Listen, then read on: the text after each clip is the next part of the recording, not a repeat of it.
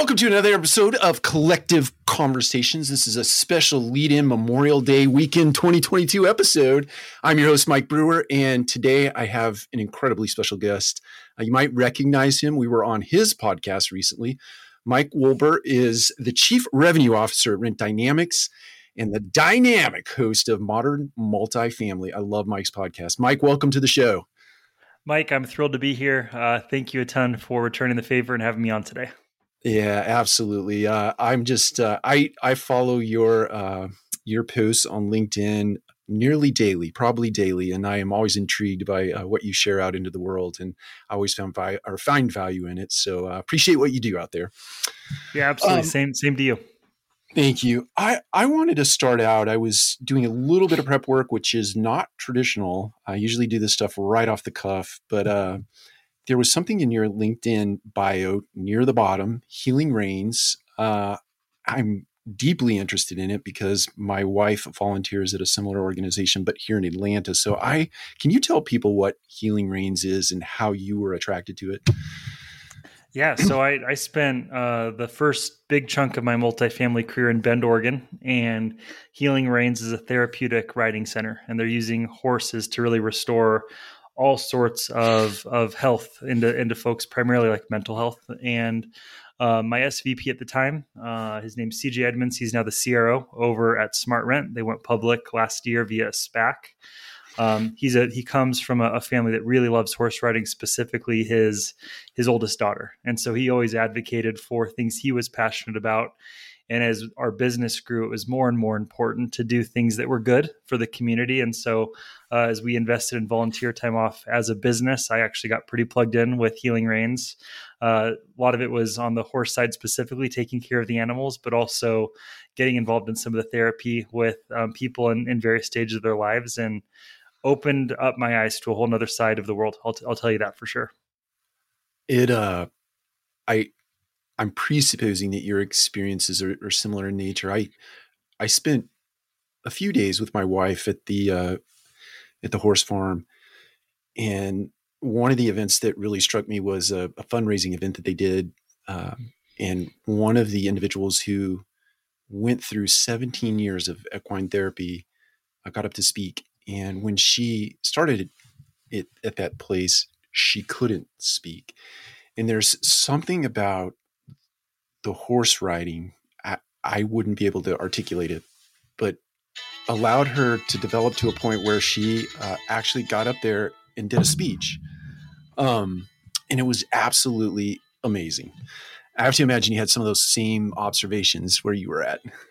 Yeah, and I, I think it was so cool because I started by doing like cleanup for the animals and doing very much like back office things at Healing Rains, but then had a couple opportunities to actually interact with folks that were were in the actual therapy side of the program and it was just so interesting to see people that you know lacked confidence for based on what they'd experienced and when they'd get in front of the horse they truly loved like a whole nother side of them would come out and you really just got to see how um, truly tailored that is to this incredible thing that most people would not even think about. So I completely agree. Yeah, I I really applaud you. That's uh it's an incredible uh I want to call it an organization because I don't know what to call it more broadly, but it's it is a great uh, thing to be involved with on any level, um, even cleaning out the stables. I, it's just incredible. it is. I agree. Thank you.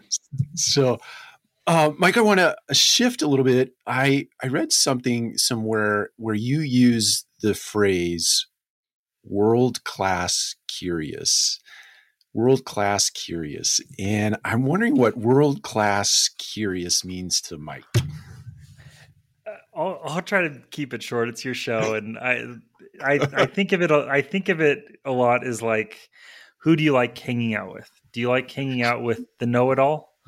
or do you like hanging out with the learn it all? And early into my school career, I, I just realized that in class or early in the workplace, like the, the person who's curious usually has an opportunity to, to stand out. They go a little bit deeper versus maybe going wider. And for me, I've um, been fortunate to grow up in this like fast paced technology environment. I'm only 33 years old. And I think as part part of that, um, I've really just committed to being a forever learner. Uh, I'm I'm not quite at the bookshelf you have back home, but I'm I'm quickly working on it. Uh, my wife does not like watching shows with me because I'm watching the show but googling the fun facts about whatever the thing might be, and I think I I do in a in a geeky way pride myself on being someone who either knows or will know a lot about a topic, and so always in the pursuit of improving and. I really just try to embrace that mentality of, of always be curious and always be learning. Uh, I, I love that. I I smile because my I, I do that a lot when my wife and I are watching television, and it's uh, it is it is annoying to her. It's also annoying when you you sort of have an answer to something, and you're like, they can tell you're chomping at the bit to like yeah. disclose. But I, yeah, that's fun. I, I I love that type of kind of open mindset and and always thirsting for for a different level of knowledge. I just think as you learn more, you unpack more, and you you probably realize that you really don't know all that much the more you learn. So exactly, totally. Um, you know, another thing that struck me, I uh, and I love this, and I maybe we can go down a little bit of a vein here. Uh, design yourself out of a job, and I think there's a there is a real way to design yourself out of a job today using a lot of the technology that's been presented to us. Some of it's open API and some of it is more closed ecosystem. But what do you think about that topic, designing yourself out of a job? It, what I like about it is it's like the opposite of what we most of us like grew up thinking or learning or being told. Like I think a lot of times, uh, especially like young young people in their careers they want to be the person who does everything they want to be the person who when they take a day off like the business breaks they want to be the person that is needed everywhere and early in my career at nike um, i wasn't yet working directly for this woman who did become my boss her name is gina sentioli and she now runs client success globally for a company called paylocity enterprise um, tech really cool company and uh, she she's the one who coached me on um, always be working towards passing off what you know onto others. Don't mm. hoard it. Don't hoard your knowledge. And uh, I got a more tactical version of that advice when I joined G5. Um, I worked for someone named Patrick Davidson, COO for quite a while at G5. Probably had the biggest impact on my career of anyone you know, so far in my 13 years. And he coached me really directly when I when he saw me being the like plug the whole guy, the guy that was raising my hand for everything. Sales calls couldn't work without Mike Wolber. The demo wouldn't work. Like you needed me. And he said that you will multiply yourself and those around you if you raise the boats for the people you work with and eventually get to the point where you no longer need to do the things you do today. Design yourself out of that job and at that point, I promise you the next job will be waiting for you or it will come find you.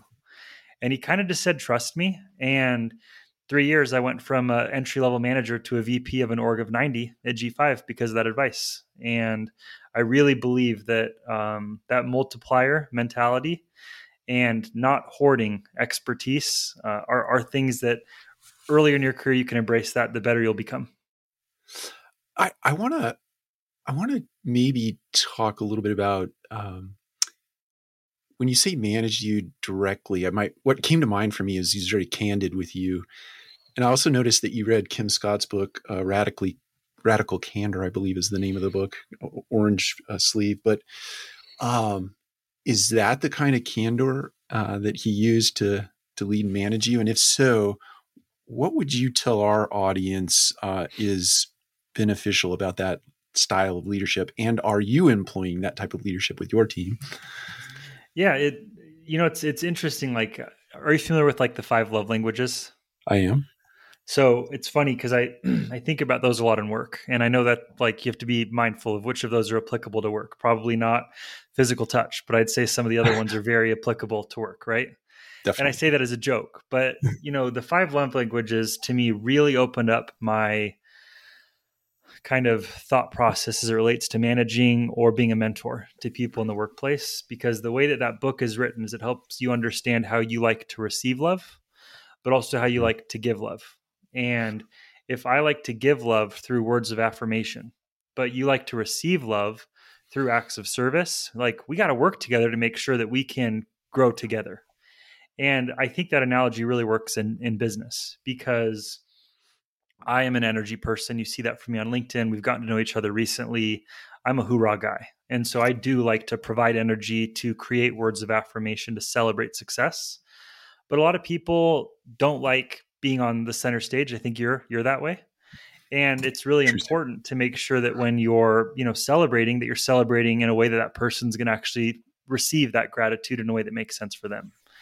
And verbosity aside because I know this is like a long-winded answer, I think one of the neat things about the relationship with Patrick is that he really learned early how I liked to re- receive feedback. He asked me, like, how how can I best provide feedback to you in a way that is going to make you feel safe, but also make you feel empowered to take action because I can help you grow in your career. And I said, eight years into this career I've been working on, no one has ever been upfront with me on where I'm good and where I'm weak. Please be bold. And right away, those kinds of feedback loops were opened up in real time. And he would say, I'm seeing you in the business. I'm seeing you be the hero guy. Stop it. Schedule time, cascading your expertise, train others how to run the demo.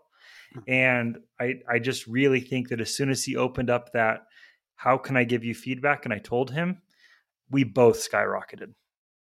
Wow. That thank you for sharing that. I it it just comes to mind for me for our for our audience those of you who are leading or been given the opportunity really the privilege to lead other people that question how do you like to receive feedback? is super important. That's that's a punchline. I love that. I yeah so that. I, I don't i don't call it the five love languages at work but i definitely survey new team members um, both frontline that i manage directly and second line that are part of my my orgs that i'm responsible for and it's it's nice because you know there are folks that really like to receive it asynchronously slack or email and that's great. Yeah. and then there are people that like a phone call. They don't like the digital reaction of having to react over a call my my remote teams so no problem.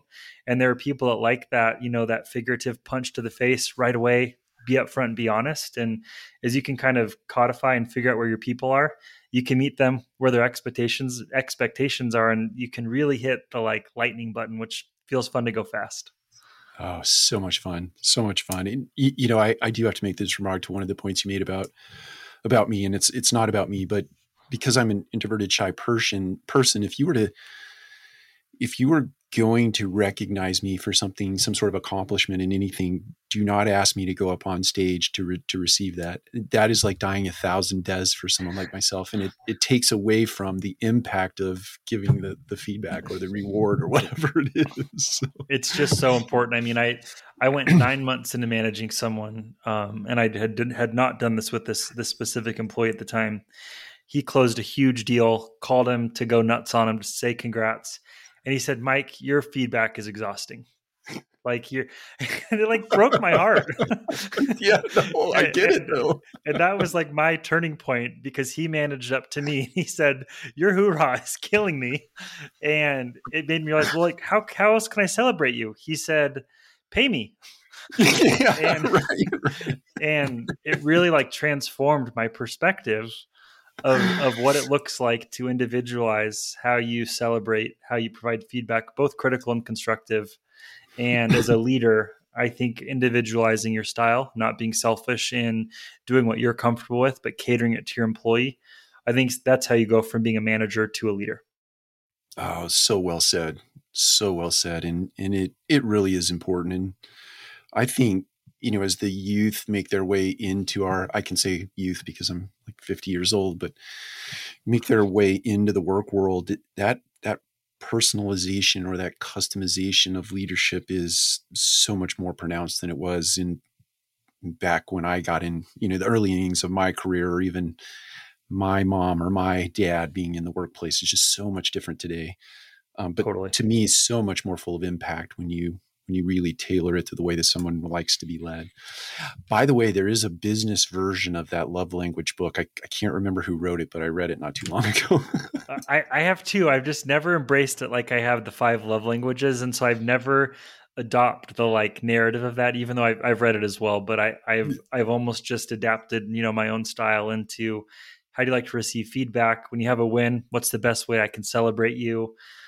You know, at G5, I had a girl on my team, a woman on my team, and she's like, I just want extra time off. I love being in the woods. And so, you know, she'd have a big win. I'd surprise her with a, a, an extra week of PTO and wouldn't tell other people. And she felt rejoiced. So did I. And I just think that kind of stuff, like, that's where you really start to move mountains together and build build advocates as well.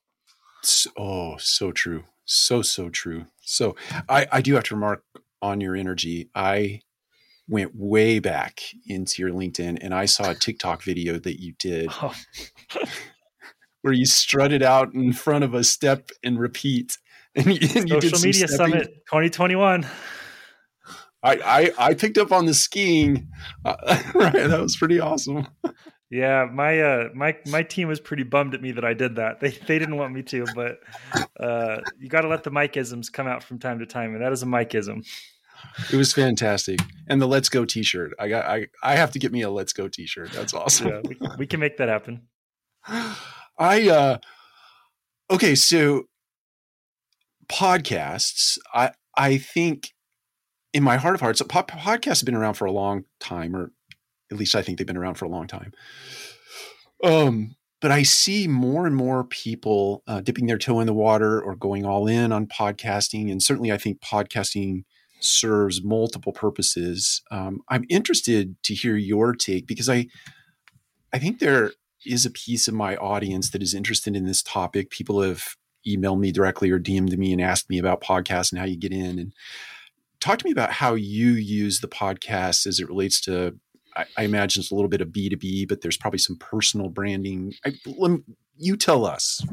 What do you use? Yeah, I mean, let's like really dig into this because this should be a fun back and forth. Like when I left G5, I was really nervous that the audience I'd developed uh, digitally um, and you know human to human that they were going to lose trust in me. That I was going from being the evangelist of G5 to the evangelist and like you know front man of rent dynamics because with my personality that is a role i step into very naturally and i was nervous that you know hey man you just ambassadored g5 as being the place to do business in prop tech and now it's rent dynamics. Like that that doesn't sound authentic even though they're in different categories.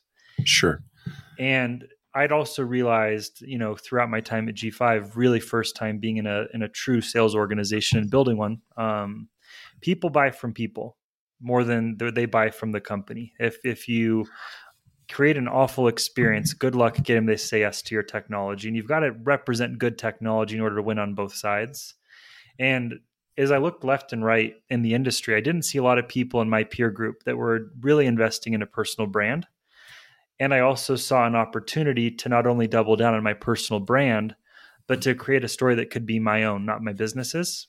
And so modern multifamily was really born out of something I believe in, which is a real commitment to probably be in, in this industry for the duration of my career. I love the intersection of real estate and technology, but also having a story that can be my own, not attached to my business. So modern multifamily, this narrative of, of progressing the industry has certainly turned in to a B2B vehicle for our business. We're definitely generating an audience through it. But you don't hear me talk about CRM or credit reporting or contact centers more than maybe the occasional time a guest answers a question or asks me a question. And again, I think the authenticity is really there now that we're getting close to 40 episodes. Yeah, I I won't go so far as to say that I've heard all 40 episodes, but I my imagination tells me I've I've heard the lion's share of them, and I, I do listen to them on two times speed, full candor. So does Moshe. so does Moshe Crane. yeah, I just I love two times speed, and, and Spotify at three and a half times speed. I've not quite trained my brain to listen at that speed, but it's pretty awesome. And yes, yeah, so the point to that remark is this: I can testify to the fact you don't talk about it all that much, and you're you really are extrapolating what I think are fun. Uh, pieces of content that are fully applicable to people, be it on a personal brand side and or application to become a better professional. I like the leasing series comes to mind for me, something you did two or three months ago, plus minus. Uh, and even though I don't lease today, I, I, did lease at one point in my career. I just saw so much value in what you were pulling out of those individuals and and sharing into the to the multifamily space is pretty awesome. And, and you know, it's one of those things that was an accident. Like I I talked to Becky Smith and she's corporate level, owns leasing for WPM. She introduced me to um, Lindsay, who introduced me to Jess, like, and the snowball was grown from there. And I gained 600 followers with leasing consultant in their title in three months. And told a story that truly impacted a segment of our industry that doesn't have a lot of content to consume. But we hmm. extracted B2B value out of that and we're deploying a leasing guide for the industry next week. We listened to dozens of conversations, met with hundreds of leasing people one on one, and we put together a 30 page guide on how to codify leasing in the industry. And we're going to deploy it for free next week. And so, like, you see the parallels between good content and good marketing. And so, again, like building an audience, that's a big part of our strategy, um, but also having fun and, and creating real value. So, the, the I guess the analytic people out in the audience are going to go, where they're going to ask, where is the ROI in all of this? Because it's doing a podcast is not, it takes time, right? If you're even, even the podcast that like this one, this is a labor of love. I do it off the cuff. It's not scripted. I don't edit it. I just do it and publish it. But that still takes time, right?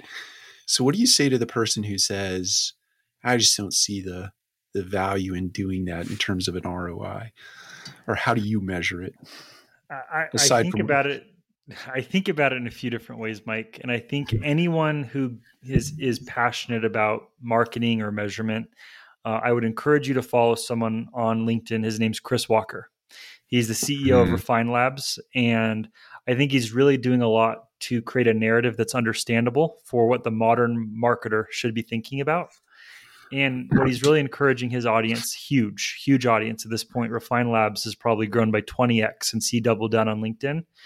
Is this phenomenon of dark social. The fact that a high percentage of buyers are connecting with content that's hard to measure. They're in Discord groups, they're in Slack communities, they're listening to podcasts, they're in LinkedIn comments. You can't attribute that at all as a marketer because it's not an email, it's not a direct inbound response but they are winning the hearts and minds of future buyers. They are building demand. And when that person's ready to buy, they're raising their hand to the people that they've consumed content from. So my my tell to my manager, who's our CEO, to my marketing org, we have a team of three, is that be comfortable doing things that are hard to measure, knowing and believing that the result will come. And that's hard in a world of short term, fast paced results, but you've got to find comfort there. And for me, if you look to our competitors, uh, who I have a, a, tremendous amount of, of respect for because they've built the categories we sit in, they are not doing the things that we are doing. And I really believe that long tail, there will be a material impact to our business because of it. Oh, define long tail for us. I, I know the audience would be interested in knowing what that means because that's a big word or a big phrase. Yeah. I, I think like, you know, short tail, you think about if we do something now in the next two or three months, we're going to see a result. NAA is next mm-hmm. month. We got 6,000 emails yesterday. We're going to send them all an email once a week for the next six weeks, and we'll hopefully book 100 demos at NAA. And hopefully, we close 8% of those as, as deals in Q3. That would be a short tail to me, measurable. Yep. To me, I'm betting that on 2024, we're the biggest CRM in our industry. And that's long tail. That's the and marathon. it's like playing the long game. It's playing the long commitment to building trust with the industry, winning hearts and minds, talking with people like you who I have never pitched a product to, but trusting that when the time is right, there's surely an opportunity for us to collaborate and we'll have so much trust for each other that if we get to a deal, we'll have tremendous trust that we'll take great care of one another. And that's the um, commitment I'm making as our CRO to our future customers. Yeah, I I really encourage everyone to take what Mike just said and employ that in your business or even in your personal brand. It's over a very long bit of time you build these deep-seated relationships and you know the the biggest evidence of that is when you walk into a conference having net, never met that person in person or meeting them for the first time they feel like an old friend right? And and it's on the basis of the trust that you've built over this just drip drip drip drip drip forever right? Exactly. To, it mm. Sorry to interrupt you. There's there's something I I think about a lot, and I don't talk about a lot on LinkedIn because I still struggle with imposter syndrome on LinkedIn. Um, but uh, it's this like give, give, give, give, give, give, ask model. Yeah. Give a tremendous amount, a tremendous amount. I mean, we just had someone on our team fly out to Chicago to help a customer that we don't work with at all. So they're they're a prospect, and we flew out and we helped run a charity for their organization because we had the right people to go help do the charity. That was truly the reason why. It was not with the, the intentions of a demo or anything like that. But again, like the bet I will make is that if you give, give, give when it when it is time to make an ask, your your probability of success is so much higher. But you got to play the long game. You got to play the long game. That that's right. And I so something comes to mind for me, and I hope I can articulate this in a way that makes sense to. And it it, it will lead to a question. So many many years ago, I sent an email to Seth Godin because his email address was on his website, and I didn't think anything about it, and I had you know no illusions that he would write back. But within like 15 seconds, he actually wrote back, and the the question that I posed to him was something along the lines of how much marketing is too much marketing or branding too much market or too much branding. And he wrote back and he said, there is never too much, right? It's when that prospect is ready to buy, you better be there. And every prospect is at a different place all the time, right? You're the one that has to be consistent over the very long bit of time. So you just said imposter syndrome about LinkedIn, and I understand what that means. But my big punchline question here is, and I grapple with this too much content on LinkedIn, you know, putting it out there too much, being interviewed or interviewing, and then just how much is too much in your head, if that is even a thing? I think you just nailed it. If I'm being honest, I think it's in your head. If if you can clear out the in your head piece, I think it's infinite because even if you think about it technically through the perspective of an algorithm, I have 3,600 followers on LinkedIn. You're at 12,900, and when I do a post, a good post for me reaches two to 4,000 people and gets 50 to 150 likes and 10 to 30 comments. A fraction of my audience, let alone my future audience, is actually seeing that content and then the right selection chooses to engage. So I truly believe we could all be promoting or producing 10x even what the the high performing producers you know promote at but you've got to get your head out of the way because i think we all run into that imposter syndrome or oh they don't want to hear from me again today yeah it'll be a different person who's going to see that that's a good thing and and i think that's where being in a few different um, mediums to me has been helpful twitter versus linkedin versus podcast because it gives me a little bit of um, grace in my head to feel like I'm talking to unique people at different times, even though it's all working towards a, a relatively common goal. But I truly believe everyone could be going stronger than they are today and, and probably be just fine. I, you know, it, it does bring to mind uh, Gary Vaynerchuk. He put out like a 364 page deck that really disclosed all of the tactics that they used to what he says is over indexing every single social media platform out there. It just is brought to mind that that's his his strategy. It's just go all in and multiple times a day on multiple platforms. Now he has a team. Not not everybody can do that, but yeah, I mean Gary V is the king of be everywhere. You know, like and and V VeeCon was last week, and their whole thing was how many times a day are you posting on on TikTok? Five. That's not enough. Go to ten. Like, yeah. and and the the reality is that the data does tell you that the more you do, two great things happen. One, you get better at that craft, copywriting or storytelling or whatever. Which I'm sure you've probably become a better storyteller or communicator through multifamily collective. Oh yes, I, and, I like to think so. yeah, and and I think the other thing is like you get better at what you're doing, and you also start to get meaningful data so you can start iterating towards where the results are coming from. But again, long game, if you try to only make the call in 90 days, what's working, what's not, that's not enough data. Like you got to no. go for a year. You got to go for a year. You got to send th- 10,000 emails this year if you want to know what email works. You can't just do it for a month and call yourself a cold caller. Like you, I think that's where like, if you're going to try something like fail fast, but fail forward and like really work on it. Otherwise, people quit way too early before they really learn where they can get the the most juice. You know, I I believe that in my heart of hearts. I have, I have a partner in multifamily collective, Sharon Cawthon, and she she is just an amazing human being. And we were talking about this very subject the other night, and and one of the things I said to her in response to a question, I can't remember what the question was specifically, but so um, I started blogging in 2006 uh, when when blog was like people thought that was like clearing your throat or you know something like that. It just wasn't.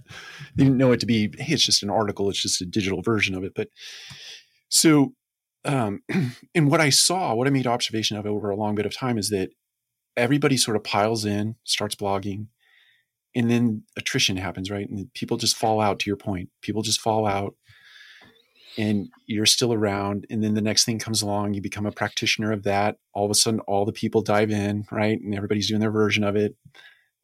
So let's say it's six nine 12 months removed a bunch of people fall out and you just keep going. You just keep going. You there is no end game to this. You just keep going to your points about getting better at your craft you yeah. have that same sort of long-term vision of of things i have to believe. it, it's what inspired yesterday's linkedin post you know like I think as we think about even something like what we share in common in mm-hmm. podcasting, I think it's super common for people to spend way too long over analyzing with like a perfection mindset versus just trying and committing to getting better over time. And and even seeing if it gives you energy because if it doesn't give you energy then don't waste your time. If it's a drain for you why would you do that? But like if if you get energy joy or value out of doing the thing then go get great at it and take take time. And and I, I just think that's where like the more we try the more we do the faster we go the better our lives become and you can minimize the drain and optimize towards the energy. And i'll tell you mike that like i'm at a point in my career and like with my family life that i truly love everything that i'm doing right now. I love the people i work with the company i work for. I look forward to my family constantly i can't wait to get home and like that feels like a hack, but it wasn't an accident. I've just designed a life that's full of energy. I I love it. So I have to ask the question. So family, you have great toil, you have great family. What is it that you do in or out of work that sort of feeds you personally so that you show up with energy for your wife, your energy for your work? I have to believe there's some sort of called physical activity exercise, something of that nature that that you use to feed yourself. So, a couple things and cut me off if it gets annoying. So, um, we we're up. We have two kids now. Uh, we have a five year old. Uh, his last day of preschool is today, so he'll start kindergarten this fall. And then our little girl just turned three. Her name's Quinn. And I'll tell you that I went from being this like endurance nut, racing marathons, Ironmans, crazy endurance guy, um, to like that didn't feel right as we started having kids and raising a family. And what I've really fallen in love with is invisible time, like time that is invisible to my family, which the only uh-huh. time is in the morning, five to seven, when my family's all sleeping. So I am up every day from five to seven, um, meditating, lifting weights, running, um, enjoying good coffee. And that is time for me to invest in myself fully, fully selfishly, but unselfishly because it's invisible. So that to me is like a, a radical necessity. When I'm traveling or when I'm not, you can always find me enjoying mic time before anyone else is up. So that's the first thing. Uh, I, I love it. I have to ask about meditation. Like, talk to me about meditation. You use an app, or have you gotten to the point where you just do your own thing? Yeah. So sh- shout out to Olivia Johnson, uh, VP of CX over at G5. Um, we were in New York City years ago for a big big client pitch, and um, she sold me on this app called Headspace. So she got me on Headspace, and so I like I bought. I texted my wife. I was like, "Can I spend sixty five dollars and buy this for the year?" and she goes, "Yeah." And uh, and so I bought Headspace, did it for the full year, canceled Headspace, and now I just it's just me and me. So now now it's just myself, but it trained me how to shut things off. Because what was really hard for me early days of meditating is I could not tune it out. And so that gave me the inability to like tune in to myself with meditation. But now, 5, 10, 15 minutes alone, sitting down, um, I'm really able to like collect my thoughts, re energize um, after a meeting if I need to, between calls if I get overwhelmed. Um, meditation is, is a really powerful vehicle for me now. So, what do you say to people who say, every time I attempt to do meditation, my mind just fills up with thoughts. And so I don't see the point. What do you say to that individual? I say the exact same thing to that person that I do the person that wants to give up their LinkedIn posting too early. Keep going. Yeah, and right. you you have practice. It does take a minute to be able to tune off thoughts or distractions or to be able to figure out that a big part of meditation is that that's your time. And it's okay if you're thinking about a few other things like you're meditating and, and what's your goal out of that meditation session? Maybe it's just to cool off after a tough conversation or or maybe it's to come out of that meditation with really clear intentions for the day ahead and you make that time about deciding what your intentions are going to be. What what it means to you what it means to me are different and that's the beauty of something as ambiguous but powerful as meditation. I i i believe that and i agree with that 100% and and I think for whatever this is worth to people who are practicing meditation uh, or attempting to practice meditation, is that the the rep in meditation is when that thought is there, bringing yourself back to, if it's whatever type of meditation you're doing, bringing yourself back. The rep is, if you didn't have those things enter your head, you wouldn't have the opportunity to do the rep that is meditation, right? Exactly. Exactly yeah so to mike's point you just have to practice and it, it is hard but over time the, the benefits of meditation are incredible incredible and the the last thing mike on like the family balance front like mike time and visible time is important something i've gotten really good at my wife's pushed me really hard on this because i was the epitome of the hanging out with the kids but checking my email or slack thing and she'd be like wanting to kick my phone like and she's Ooh. kind she's never kicked my phone but um we like really developed this new like alignment as as partners and spouses and you know we're best friends. She's the she's everything to me. Um be where your feet are. And i think the busier my life has gotten the more important like right now my phone's on airplane mode and it's across the office. And i'm with mike brewer for the next hour and does not matter. And taking my family camping this weekend and i'll be home in an hour an hour and a half or so and my phone is going to be off to the world and I'm with my babies and my bride and my two dogs. And that's taken me a long time to get good at. And it's also hard at times because when I travel for work, April knows I'm impossible to get a hold of from 6 a.m. to midnight because I'm all in. Yeah. But we win together by knowing that when I'm home or when I'm at work or when we're on a date, I'm being where my feet are. And that's become something that I'm sure there's a book about that. That's probably a book title but that that is something I really really do believe. If you can just really operate in focusing on what's at hand, that person gets the best out of you. And again, going all in, like great things happen. If that's not a book, you should write that book and take that title. I'm gonna check. Let me check. I'm gonna be where your feet are. Yep, it is. So be where your feet are. Seven principles to keep something by someone. It's a book. Oh. anyways, here we are. Here we are. Maybe we'll come up with a podcast. We'll do it in the future. I love it. I love it. I love it. I so I'm I'm, I'm going to take a hard left or a hard right, and um, something that I think is in, incredibly important. You know, so and this is under in the vein of marketing. There there is sort of this, uh, not sort of. There is external marketing that we do, um, certainly to draw attention uh, from the audience that we're we're trying to do um, you know business with or create relationship with. But there also is this internal marketing thing that is equally if not more important than external marketing. Can you talk to us a little bit about that? Yeah for sure. I mean it's it's crazy because I think that requires some like definition because I think about it a lot as like a, a business leader. Like to me, marketing to our future customers versus marketing to our current customers is something that a lot of companies can get wrong. And That's we're fair. telling this incredible story to the future customers that we've got the best product, the best product team.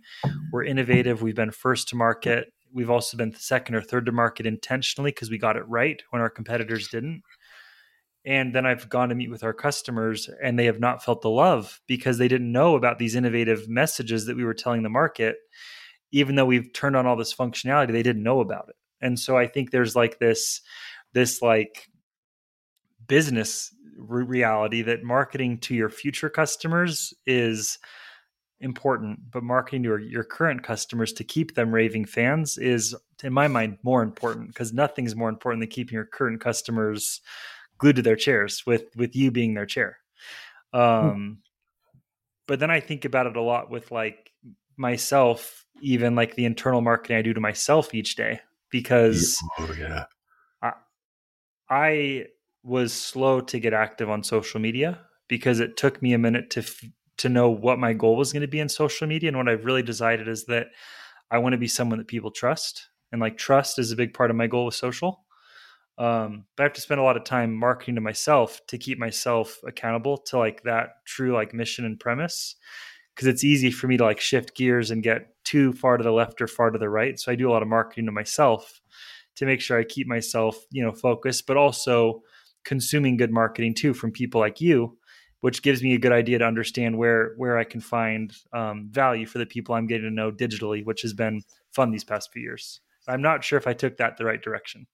I, I, there was no right or wrong answer to it. I, I, uh, I, I think the only other piece that might be interesting is that I, I think that there is internal marketing as it relates to your uh, company. So if you're rolling out a new, oh yeah, um, thing in your company, that thing needs a campaign, right? So people get really engaged in it, as opposed to like just shooting out an email at you know some random hour of the day hey, look out for this. oh yeah, I mean, we've all worked for companies that are great, companies that are okay, companies that we probably wanted to run away from pretty quickly, and uh, there's this like intangible, hard to measure benefit in a business that gets momentum, and I think momentum is like really hard to stop once that snowball starts to roll. And you're you're spot on, Mike. I mean, we we do a lot here. I've done a lot in past companies too, to really invest in raising the conviction bar because my belief is that whether you're a seller or a marketer, a product manager, an account manager, a support agent, a customer customer care agent taking tier 1 support calls, if you believe that we're a good company, if you believe that we have a good product, if you believe that we give a crap about our customers truly, um, your conviction will stay high. And if you get a job offer and it's a lot of money, you'll you'll come to us first before you accept it and yep. we'll take care of you. And if a customer's upset, you'll have confidence going back that we're going to take care of them. And you're spot on. I think I think internal marketing, internal conviction, internal morale, managing those things, um, especially right now with all the weirdness, um, it's never been more important. I I could not agree more. Um, yeah, it's there. There is a lot of noise in the world, and and that noise produces a lot of distraction, right? And, and to yeah. the extent that we're that we're intentional about keeping messages in front of people, especially messages that are uplifting and inspiring and motivating and, and certainly informational and entertaining and you, you can only benefit from that if you're if you're keeping it out in front of them all of the time. Totally. I agree. um so I I have two sort of wrap up questions, and okay. I can't, I can't leave the the personal thing without asking you this: Are there books and or people um, outside the industry? I'm I'm thinking like really big now. Just people or books that have really influenced you and continue to influence you as a person, and, and certainly play themselves out uh, in the way you show up for people where your feet are? yeah, it, it's an awesome question, and, and I, I, I get this question a lot. I think about this question a lot. I mean, I I love literature. I love I love learning. Um, I love Patrick Lencioni. I've learned a lot from mm-hmm. Patrick's style of of practical application in business and in leadership, and I love his philosophy of disagree and commit. Mm-hmm. Um, highly functioning leadership teams need to be able to disagree but then commit to an out- outcome. And that's what keeps you aligned in the eye of your business, which is really, really important. But like long, longer answer than you're looking for. But Mike, the thing that's like truly transformed my career and um, not just my career, but like my identity as a husband or a father has been the power of mentorship and reaching out to people that have made the mistakes that I want to avoid and taking advantage of that and being okay saying, Hey, I've never been a CRO before and I want to crush it and I'm going to reach out to the three that I aspire to be and see if I can get an hour on their calendar once a quarter. And now they're giving me an hour a week. and I'm hijacking the heck out of my career with their help. And people that were fathers that struggled to find balance between work and home. I called someone, he was at the time the president of Steadfast, and he said, Quit doing Ironmans. You will not regret slowing down your endurance stuff to focus on your family. And I did it immediately. And he was so right. And that was in 2017. And so the power of mentorship. And that's where you get the books, you get the ideas, you get the podcast, but nothing is like these kinds of conversations. And I cannot encourage enough for people to shoot their shot and go ask for time because the reality is that people like you, Mike, you will give time.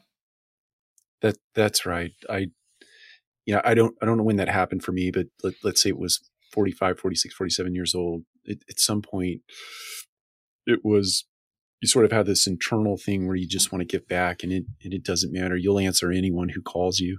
Um, it, five minutes or an hour doesn't matter. And it generally doesn't matter what time of the day or night they need something. You know, you just do it. Um, yep. Because, you know, somebody fed you along the way and it's, it's your turn to give back. So exactly. All right. I, I want to end cap with, uh, if you were to see around the corner as it relates to, to Martech and how it is evolving, what, what do you see around the corner?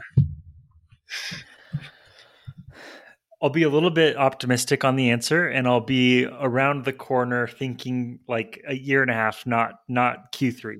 Um, but like that, I'm still going to answer your question, but I'm going to just give some context to the audience because I'm going to answer, but I'm going to be an optimist, which means I need at least 12 months for the industry to make some course corrections.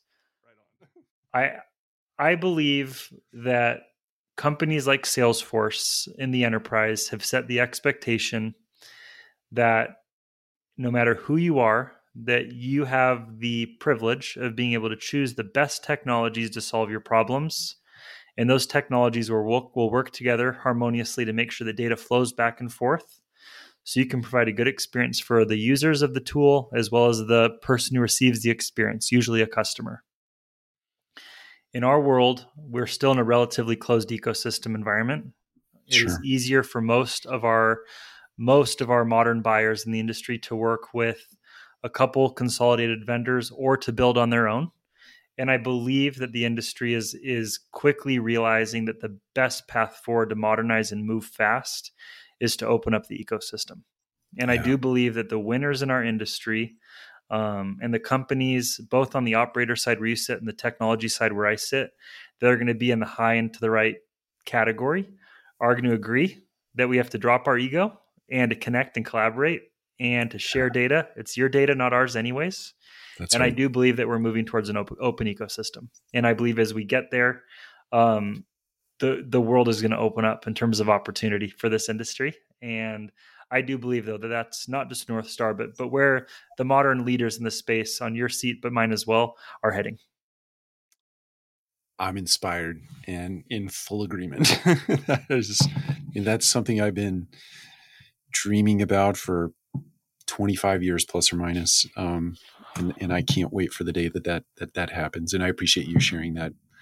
Um, anything, Mike? I, I want to give you the opportunity to share um, what your company Rent Dynamics does. Certainly, um, but if you wouldn't mind in capping with just an off the cuff piece of wisdom or sage advice for our audience, both our viewers and our, our listeners, I, I, would just love that. Uh, and then tell people where they can uh, find you. Yeah. So, uh, really quick, Rent Dynamics. Uh, we turn 10 next month. Uh, we've got three core product offerings. We're a contact center. We serve about 300,000 units just in contact center business. We've got uh, Rent Plus, where we're reporting on time rent payments to the credit bureaus to help residents establish and improve credit and sharing back some revenue to our clients. So, there's an ancillary revenue portion as well. And then we have a CRM, which is the product I'm most excited about. And the reality is that changing CRMs is really hard. And so my ask to the industry is if you're ever interested in just peeking over the fence, I'd love to show you what we're up to to get some feedback to make sure we're heading in, in the right direction. Uh, and as a business, we just crossed a million units served. So we just crossed a million units that are served on our platform. So we're definitely growing in the right direction with good retention, but also great growth. Congratulations. Thank you. Um, wisdom or mentorship or just kind of uh, thought to your audience. Um, I, I would encourage you to seek connection and, and a network. Um, don't just follow someone on LinkedIn. Um, engage with them, comment, DM them, um, ask for 15 minutes, send them a gift card, and say, "Can I get 10 minutes of black coffee time with you just to chat?" and my belief there is that good things happen when you shoot your shot. They really, really do. And um, if you want to test it, test it on me. I promise I'll be an easy, an easy first go on that. And uh, aside from that, getting in touch with me is really easy. I'm on LinkedIn all day. So Mike Wolber, you can find me anywhere on LinkedIn. Otherwise, if you want to get a hold of me via email, it's just mike.wolber at rentdynamics.com. Awesome. Mike, I uh, you are a wonderful human being, and the more time I spend with you, the more respect uh, I, I, have for you, and I just can't wait to see what you do as it relates to the industry. I know you're you're in it to win it over a very long bit of time, and I have no doubt in my mind that will happen for you, for the company you're working for. Uh, I just can't wait to see it, and can't wait to see you at NAA and shake your hand. Uh, don't crush it though. I won't. Long, long overdue though, Mike. I'm excited to. Just a few weeks away. All right. Awesome. Mike, take care. And for the rest of you, we'll see you next time on Collective Conversations. All right. Chat soon. Bye now.